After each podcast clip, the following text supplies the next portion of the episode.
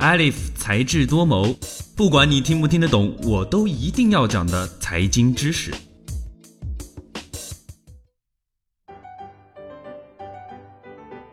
欢迎收听本期的才智多谋。近日，腾讯控股有限公司子公司的阅文集团香港上市首日股价上涨近一倍。此外，许多新股也产生了巨额回报。全球数据处理公司迪罗基显示，截至今年十月底，亚洲新上市公司的股价较其 IPO 价格平均上涨百分之一百四十一。相比之下，同期美国新股平均涨幅为百分之二十五，欧洲新股为百分之十三。可见亚洲科技股新股表现之佳。一时之间，亚洲主导今年的科技股 IPO 市场的说法也被提起。而在此之前，阅文集团完成了十一亿美元的首次公开募股，当时吸引了超过一千亿美元的资金参与，是近年来超额认购倍数最高的 IPO 之一。也许读到这则新闻的你会疑惑：IPO 是什么，又有何意义呢？我们可以简单的将 IPO 定义成一种企业筹措资金的行为，其英文全称是 Initial Public Offerings，意为首次公开募股，简称 IPO，也称首次公开发行股票。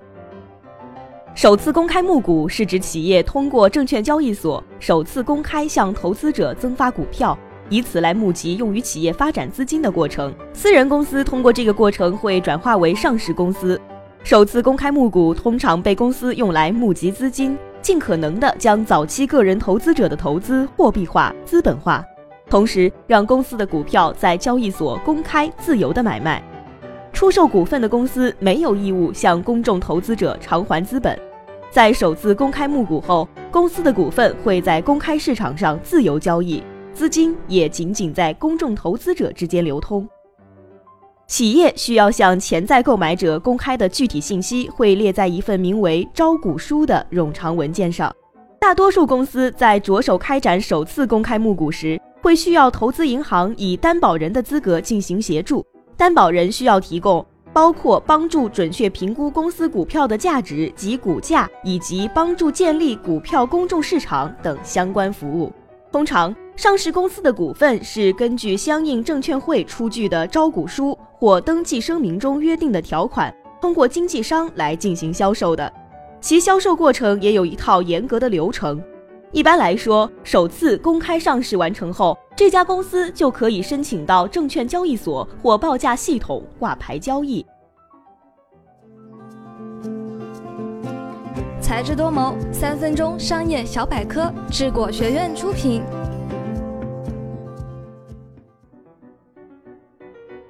IPO 的雏形最早可以追溯到罗马共和国时期的 Publicani。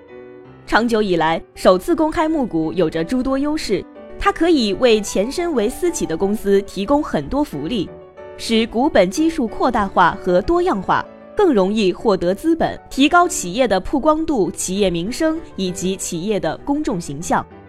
通过流动的股东权益分享，吸引和保留更好的管理层和员工。加速收购，创造多样的融资机会，普通股、可转换债券、低成本的银行贷款等等。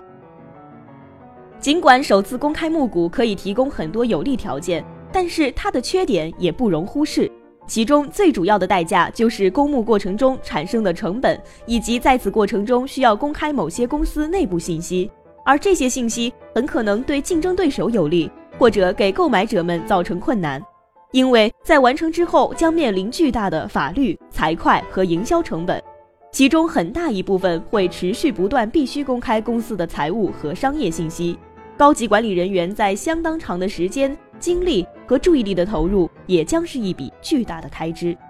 此外，由于新投资人的加入，会对市场失去一定的操控能力，并产生更加严重的代理问题。对于一支成功的首次公开募股来说，提前规划至关重要。首先要组建一个令人印象深刻的专业管理团队，着眼于公共市场的业务增长，使用首次公开募股接受的财会原则，获得已审核的财务报告，整顿公司的规章制度，建立反收购机制，发展良好的公司管理，创造内部缓解困难的机会，充分利用首次公开募股的窗口。从上世纪九十年代开始，不少公司创办人受惠于 IPO，在一夜之间成了百万富翁，而雇员也赚取了可观的收入。今天，很多亚洲国家的公司通过类似的方法来筹措资金，以求发展公司业务，也就不足为奇了。今天的节目到这儿就结束了。本期节目的文字稿我们会在智果学院的官方微博中同步更新，喜欢就请给我们点赞吧。我们下期再见，拜拜。